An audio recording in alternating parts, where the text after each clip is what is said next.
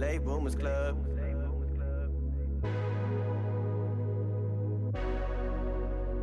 Hi, everyone.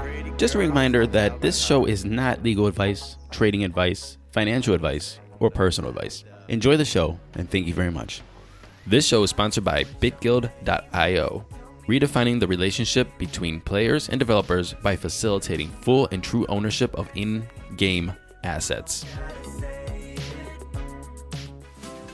BitGuild's mission is to completely redefine the relationship between players and developers by facilitating full and true ownership of in game assets, cheap and safe item trading, and cross game compatibility of items, currency, and more. For gamers, maintain full ownership and control of your virtual items through the BitGuild wallet. Sell and trade items and currencies at will, anytime, any place. Safely, securely, cheaply, sometimes even free. And for developers, it's a direct link to an established player base with a strong community, an instant network of like minded developers building for the same platform. BitGuild's token sale is now live. It started on March 15th, 2018 and goes until April 5th, 2018. So, head to bitguild.io. That's B I T G U I L D.io to learn more, get whitelisted, and take part of the public token sale. Now, back to the show. Yo, yo, welcome to Crypto 101, the average consumer's guide to cryptocurrency. This is Matthew Aaron, and today we welcome back Douglas Pike of Vericoin and Verium to tell us about a problem. And that problem is the Byzantine generals problem. And I don't know what the problem is. I mean, it's a Byzantine general from 300 AD. Why is his problem my problem? But we keep hearing about this problem Byzantine fault, Byzantine generals, Byzantine fault tolerances, and I have no clue why I'm talking about this guy 2,000 years later. What year is it? Anyway, we're talking about him. So please welcome Doug to talk us through the Byzantine general problem and how it relates to Bitcoin, cryptocurrency, Ethereum, proof of work, proof of stake. But before we do that, please go to crypto101podcast.com. That's crypto101podcast.com. Go to the top of the page. Last chance to click that button that says tax to get $101 off your taxes. Also, send us an email, say what's up. Please go to iTunes and rate us and subscribe. That helps us stay on top of the charts so people can find us, and it's very much appreciated. Also, please check out our blog. Our blog writers are writing up a storm. They're writing about episode summaries, opinion pieces, and also tutorials. And don't forget, you can find most of those blogs on our Twitter or our Facebook, so join us there. Also, don't forget to check out ICO 101 with Aaron Paul. Good ICO reviews, plus conversations with ICO CEOs, all within 30, 35 minutes. And finally, a special thank you to the Patreons. The Patreons are the building blocks of Crypto 101. They have been supporting our servers, our website, our website redesign that is happening right now because our website was done by a, a dimwit. I don't know who designed that website. And thank you because at the end of the day, they're the ones that got this show off the ground. So thank you very much. And by the way, Doug Pike is also a Patreon, and I appreciate that. So without further ado, here's Doug and his problem.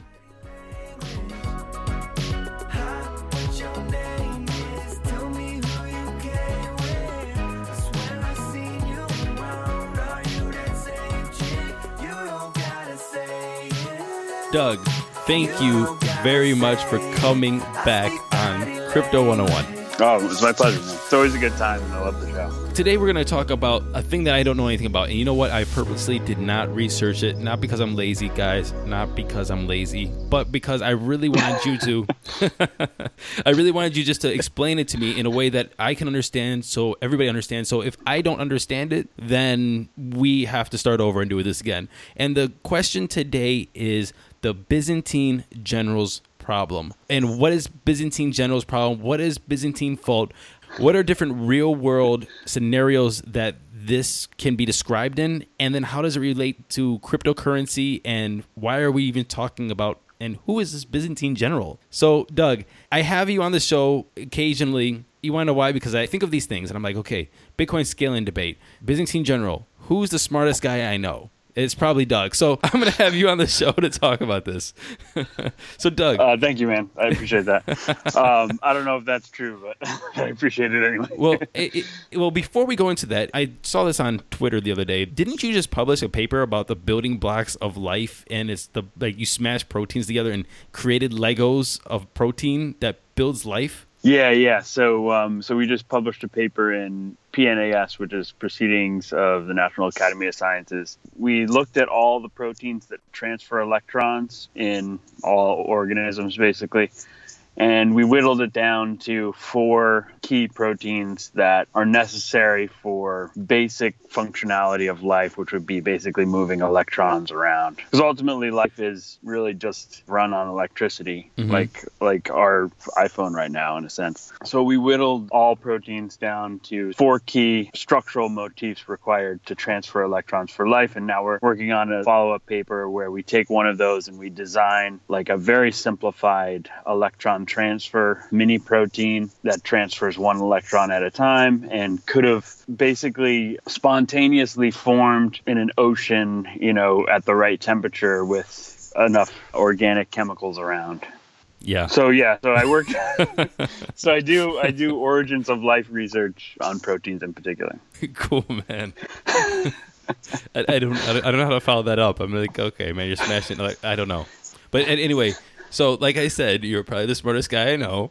I think you got to talk talk to us about the Byzantine general's problem. So, Mr. Professor, soon to be Professor Pike, what is the Byzantine general's problem? Okay, so it sounds complicated and it's usually explained in a pretty complicated way. To be honest, I think it's quite simple. It's really a problem about passing messages that you don't know if they're accurate or not. And I'm going to first explain what the Byzantine general context is for the Mhm. problem, which is a historical context in a war case uh, in, in the Byzantine Empire.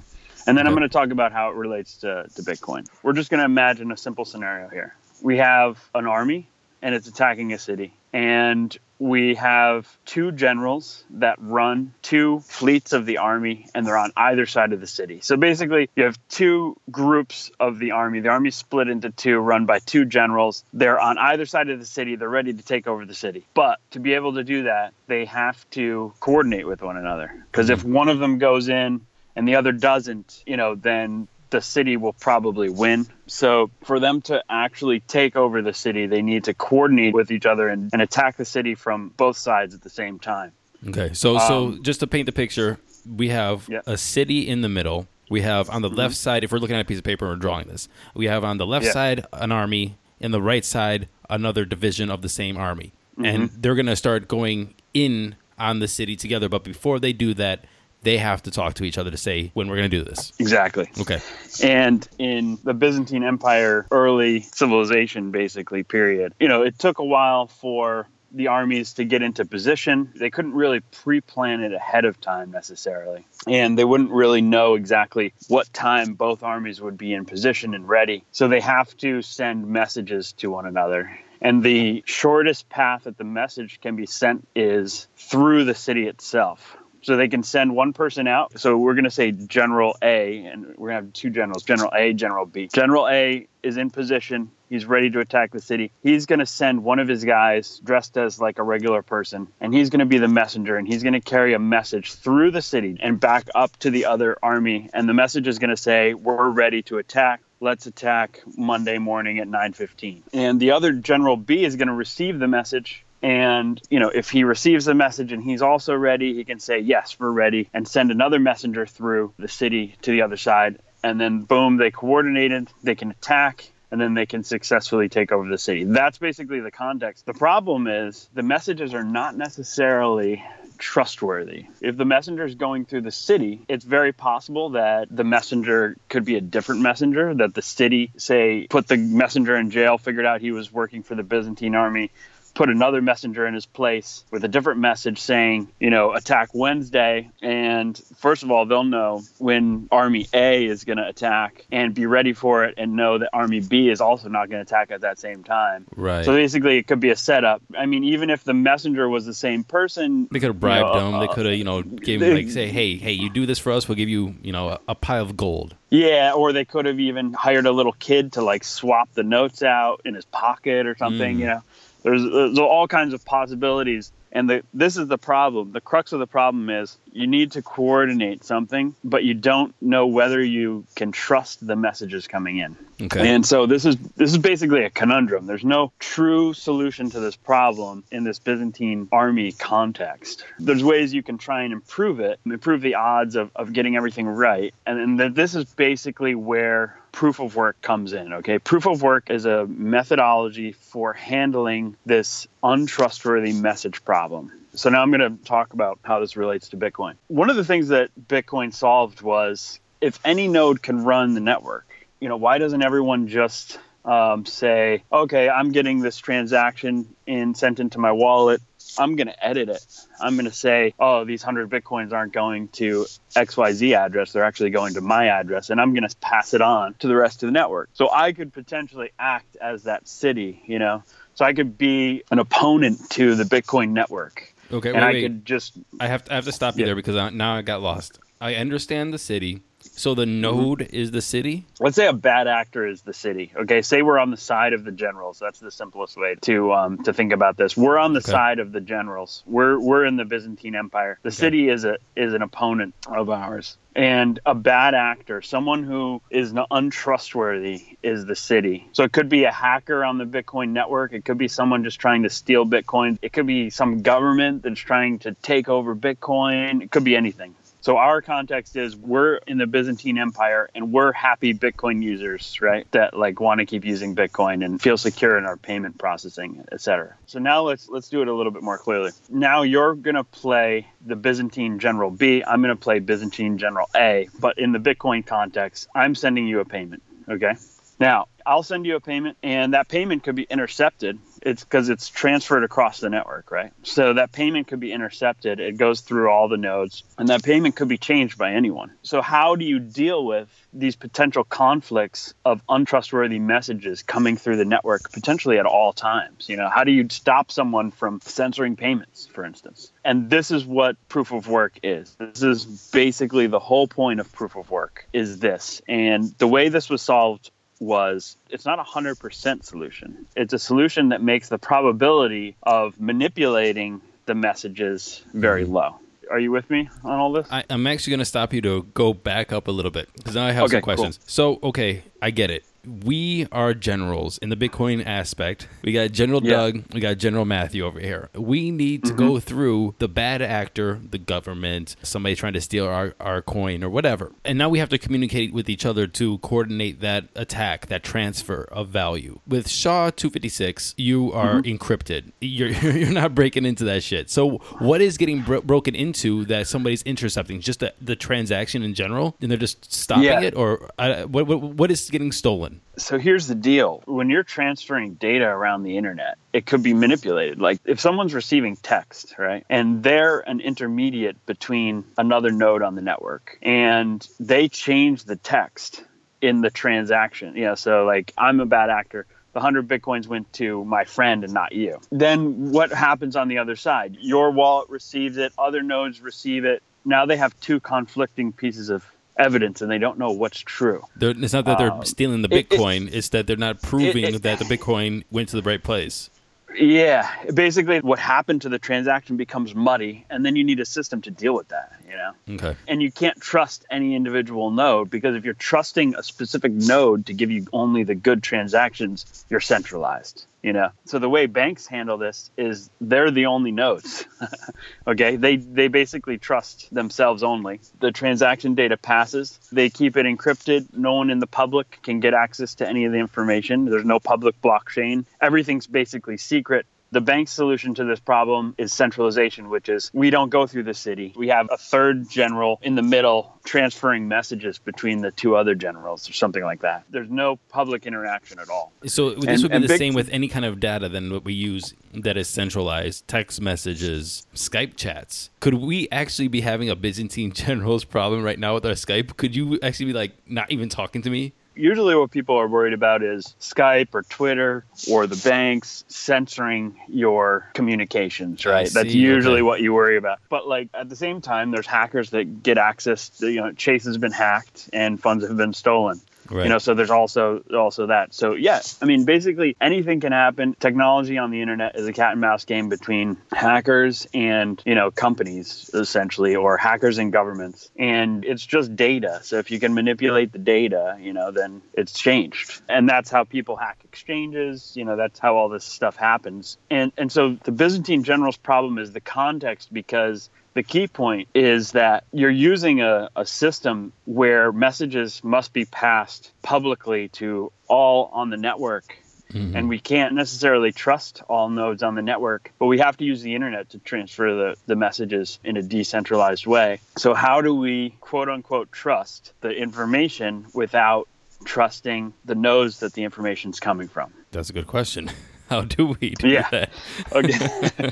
and that's really the entire purpose. I mean, there's other aspects of POW that are built in, you know, to the protocol, but that's the true goal of proof of work is to solve this problem. And um, if you're ready, I'll go into that. No, please, let's do it. The solution in Bitcoin is number one, like you said, you can secure the data. At Parker, our purpose is simple. We want to make the world a better place by working more efficiently, by using more sustainable practices, by developing better technologies. We keep moving forward. With each new idea, innovation, and partnership, we're one step closer to fulfilling our purpose every single day. To find out more, visit parker.com/purpose. Parker, engineering your success. Spring? Is that you? Warmer temps mean new Allbirds styles. Meet the Super Light Collection, the lightest ever shoes from Allbirds, now in fresh colors. These must have travel shoes have a lighter than air feel and barely their fit that made them the most packable shoes ever. That means more comfort and less baggage. Try the Super Light Tree Runner with a cushy foam midsole and breathable eucalyptus fiber upper. Plus, they're comfy right out of the box. So, what can you do in a super light shoe? What can't you do is the better question. And because they're super packable, the real question is where are you taking them? Experience how Allbirds redefines comfort. Visit allbirds.com and use code SUPER24 for a free pair of socks with a purchase of $48 or more. That's A L L B I R D S.com. Code SUPER24.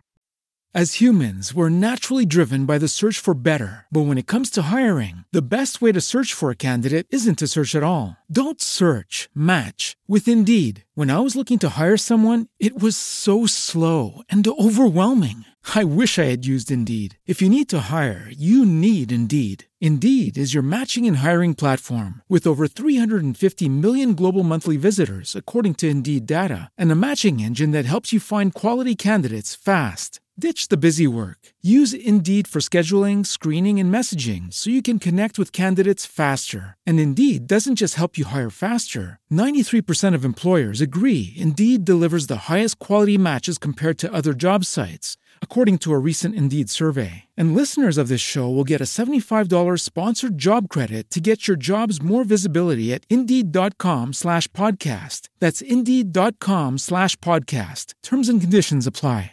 data. But it's a public network. So you can't say, okay, every good node has the private key to decrypt the message. You know, you have to basically give the private key to any node because otherwise it's a centralized system.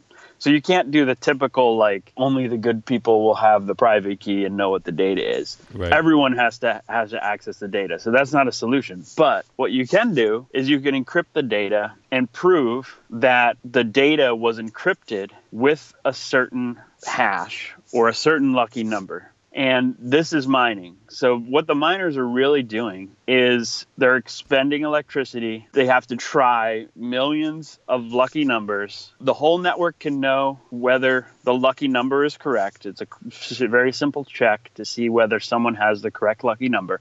If they get the correct lucky number, they basically encrypt the transaction data with the lucky number. They send it out to the network. The network says, okay, we can't necessarily trust this data, but we do know that this is the correct lucky number for this Bitcoin block. So we can prove that they expended X amount of work to create this block. And in that sense, we know that they have skin in the game. And that's mm-hmm. basically that's that's one level of, of the POW solution. We can't really trust anybody, but we know that if they expended a lot of energy, at least they have skin in the game. Okay. That's part number one. So the message is there's a special type of work that has to be done to create a special type of message. We know if they did that, they at least are following the rules and they're not just some random person trying to inject data into the network that's false. Okay. That's part number one of, of the solution to POW is just make it harder to pass a good message. Because now now we know they at least have skin in the game. The other, like the secondary layer of this, is the consensus part. And that is, let's imagine now we have 10 generals, and it's the same situation. We have generals surrounding the city, and the communication has to go through the city, but there's 10 of them. There's 10 little armies around the city. They all have to coordinate and rely on messages to execute, you know, their mission. But in this case, we now have a system where they have to have a special note that's very difficult to create, and that's how we can confirm that at least, you know, they're following the rules and they know how to do the special note and they did everything right. So the message is at least done by someone who knows what they're doing and they followed the rules. You know so it's a little bit more trustworthy. But that's not really the where the true trust comes in. The true trust comes in we have 10 generals. We have messages that potentially can be manipulated that go through the city. We also because we have so many generals we don't necessarily know if all the generals are not traitors right? There might be a, one or two generals that actually are, are working against us. Probably not the majority of the generals, but maybe there's a traitor or two in the mix. You never really know. Right. Now, if the messages are getting passed around to all 10 generals through the city, and six out of 10 of the messages are, we're going to attack on Monday, and they've all done the special routine to show that they know how the messages should be created. They followed the rules. They showed that they've put in work to create the proper message. And six out of 10 of the general's messages are, we're attacking on Monday. That means that 60% of the generals are on the same page. That's enough for us to be able to take over the city. There might be a traitor or two in the other generals. That's why they didn't say Monday. Or maybe they were killed maybe they didn't make it to their position or something like that. It doesn't really matter. We have six out of 10. We have the majority of the generals. We can go and attack the city. Mm-hmm. So, this is where the consensus comes in in Bitcoin. You expend a lot of work, you put skin in the game to create the right type of message. And then basically the message gets passed. And if the message gets passed across a period of time, you know, multiple messages get passed, and you're basically assuming that 51% of the, the network, the, the miners, are acting in ah, okay. accordance with the with the So- protocol. So hence the 51% attack. Yeah, so basically, it's so Bitcoin is saying now. POW. so POW is as long as we assume that 51% of the miners are just mining Bitcoin and not doing something nefarious, then we are good. And now, how do you make that 51% harder and harder to achieve? You basically Okay, so you know, wait, make make the mining harder and harder.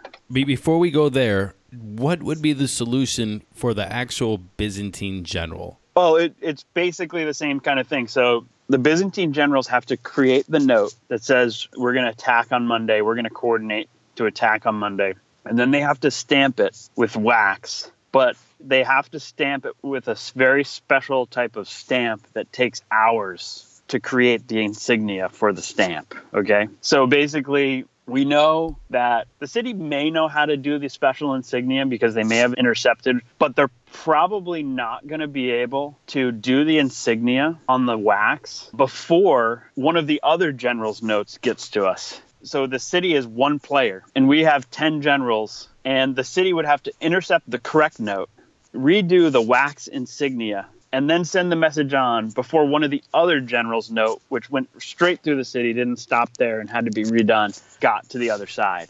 Okay. So we could have uh, some number of messages that were intercepted or incorrect, but the majority are probably going to get to us first with the correct insignia because it takes so long to create the insignia. Excellent. And, and so, what's the relationship between the Byzantine general's problem and Byzantine fault tolerance? It's like a fancy way of saying this is not a full solution to the Byzantine general's problem, but this is a resistance to the faultiness of it. You know, so basically, it's like um, there is no 100% guarantee that the messages will all be correct and everything will be perfectly coordinated. But if we assume that more than half of the generals are able to get the messages through with the correct insignia Okay. and in a timely manner, then we can trust effectively that Monday is the day to attack. And so Byzantine fault tolerance just means we're tolerant to the message untrustworthiness in some way, enough to effectively communicate with each other and complete our tasks. So, does proof of stake also have to deal with this problem? Yeah, proof of stake is literally it's almost exactly the same as as mining, but the only difference is is that instead of having the unit of competition be computational power, the unit of competition is the actual coins themselves. But the way the way that proof of stake works is exactly the same. It's a lucky number. Um, the the only difference is that the balance is used to calculate the lucky number rather than just brute forcing through random like tons of random numbers. What would this look like for the general? If, say, you, we just describe proof of work, what would the Byzantine general's problem look like if this was a proof of stake? Or is that even a valid question? Uh, it's an interesting question. Okay, so the proof of stake version of the Byzantine general's context would be the messenger has to carry a bag of gold that is Byzantine Empyrean gold. Okay. Okay. And every messenger has to carry the bag of gold. And the more gold they have, the more likely the message came from the Byzantine Empire itself. So if you have a messenger that comes through, he, he did the correct insignia. He's also got the Byzantine gold. He's basically he has a stake in the Byzantine Empire. He didn't run off and spend the gold. The more gold it is, the more secure the system is because if you send off a messenger and he's a traitor and he's got a million Byzantine coins or whatever, um, he could he could just say, "Oh, I'm I'm out of here. Uh, Right. I'm going to go live in the city and be rich." But if he actually comes through the city and he's got this big bag of gold and he's not spending it, he's using it to prove that he's passed a correct message. The message is more trustworthy in that we could assume that the majority of messengers that are coming with the gold are probably, you know, not bad actors. Right on. Okay, we got the Byzantine guy going through the city with a million Byzantine gold coins. Really cool concept. I'm still trying to get my head around the whole thing. so all it is, it's really just there's two aspects to it Okay. one is how can we make the messages more costly to produce and now this is where the byzantine general context starts to become more fuzzy and we're just talking about bitcoin because i'm not sure if there's a parallel let's go back to the mining and like i said proof of stake is basically the same thing except it's the number of coins rather than the amount of computational power but in the mining, mining's a little simpler for everyone to wrap their head around. So uh, it's probably better to stick with that. In the mining, what really happens too is, and this is unique to Bitcoin, is that the more miners there are, the harder and harder it is to create this the insignia because the difficulty is going up in Bitcoin. So the mining gets more and more hard. Now the city would have to expend more and more and more and more time to try and create the special type of message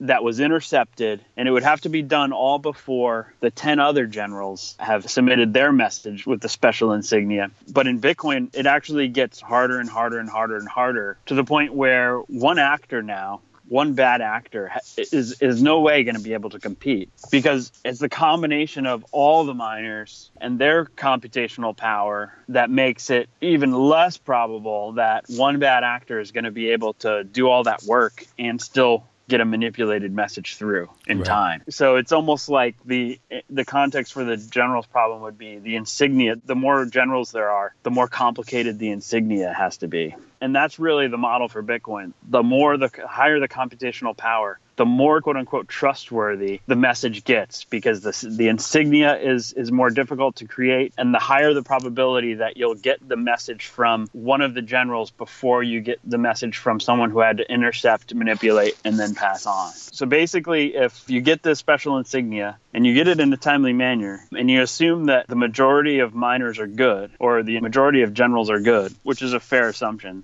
then you can trust the message to the extent that you need to. even though it's an ancient problem, is the Byzantine problem a new concept that we had to solve, or is it just inherent to this cryptocurrency world or uh, utility that we're building? Did the problem come before the solution in Bitcoin, or is the Byzantine general's problem a way to describe the problem that always existed in Bitcoin, or or the solution? No, the problem. So the pro- the You understand what I'm a- asking? it- I don't know if yeah, I'm yeah, I what I'm asking. so. I think so. No, the, the problem is like an ancient one, and it's always been a problem. It's been a conundrum essentially, but it became a new problem in a sense when we had the internet. Mm-hmm. You know, we kind of have the same kind of scenario as the Byzantine general's problem, which is we want to transfer data, but we want it to be reliable and we don't want to have to necessarily trust every single IP on the internet. So basically, the problem resurfaced in the context of the internet and became a computer science problem. There's been like other kinds of solutions to the Byzantine general's problem in computer science, but Bitcoin is the most proven solution to the problem because it's able to secure oh, you know, billions of dollars of value. And this is kind of the frame shift a little bit. When computers were first created, everyone was like, oh, great, this is pure logic. Everything's 100% correct or 100% not. Everything's black and white. Boom, boom, boom. We can get mad stuff done. And then, and then the internet came and and things got more complicated and it's like wait wait well we can't necessarily know that the data coming from the internet is correct. So now even though computers are binary we can't necessarily be 100% sure of anything anymore. So it was like a frame it was kind of like a paradigm shift in computer science that said all right well we don't have to 100% know something is correct. We just have to have extremely high probability that it's correct hmm. and then we can kind of move on. That's an integral part of some innovation like bitcoin. We're never going to really know 100% for sure if every message that passes on bitcoin is correct. Let's set up a system where it's extremely costly for it to be incorrect and the probability of someone being able to do a man in the middle attack and beat out all the miners is so low that effectively we're good I tried to keep it simple, but it's uh, It- it's a- it's it's it's tricky. that was a great. It was a great question about how proof of stake is metaphored on the Byzantine general. I never really thought about that, but that's Well- also cool. Well, everybody says the proof of work. Now we have proof of stake, and, I, and you said that proof of work and proof of stake are the same. Therefore, the general's problem has to be the same problem. And yeah. How do you yeah, how do you it's solve that? the same. And like you said, you're, if you're carrying you know a million Byzantine coins of gold through the city, and if you come out with a million Byzantine coins of gold, either you're a fraud or you're not. I, I- but the, my initial thing is, okay, am I looking at this as a practical, or am I looking at this from a coders or a blockchain aspect? And if I'm looking at it from practical, then it's like, well, who gives a shit? Just jack his fucking coins and and, and, and Right, kill the right. guy. The message, you have a million Byzantine coins, and it doesn't Yeah. matter if he gets to the other side. And if, if there's other people walking around, you take all their coins. Late Bloomers Club. Douglas Pike of Vericoin and Verium, thank you very much for coming on Crypto 101 and wrapping up with us about another problem that we had a question with, and you answered it magnificently. Thank you, sir. Oh, no problem. My pleasure, man. It's always always fun to be on the show. Excellent, man. We'll talk to you later, and you have a good night. You too. All right, bye-bye. bye.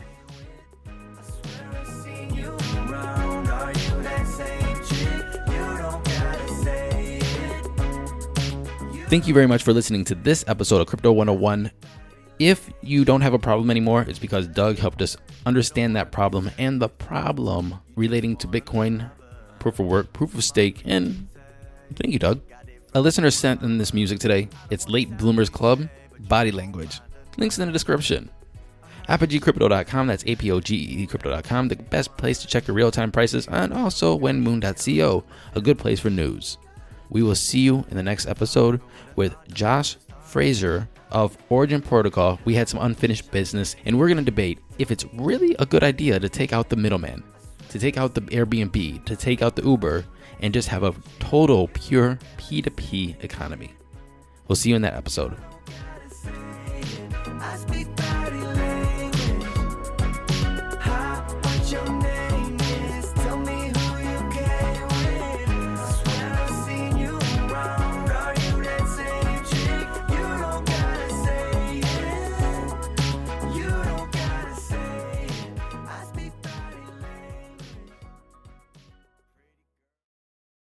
At Parker, our purpose is simple.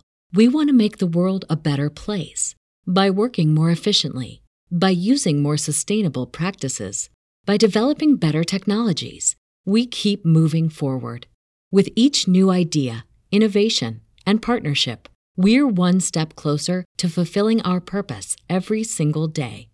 To find out more, visit parker.com/purpose. Parker, engineering your success.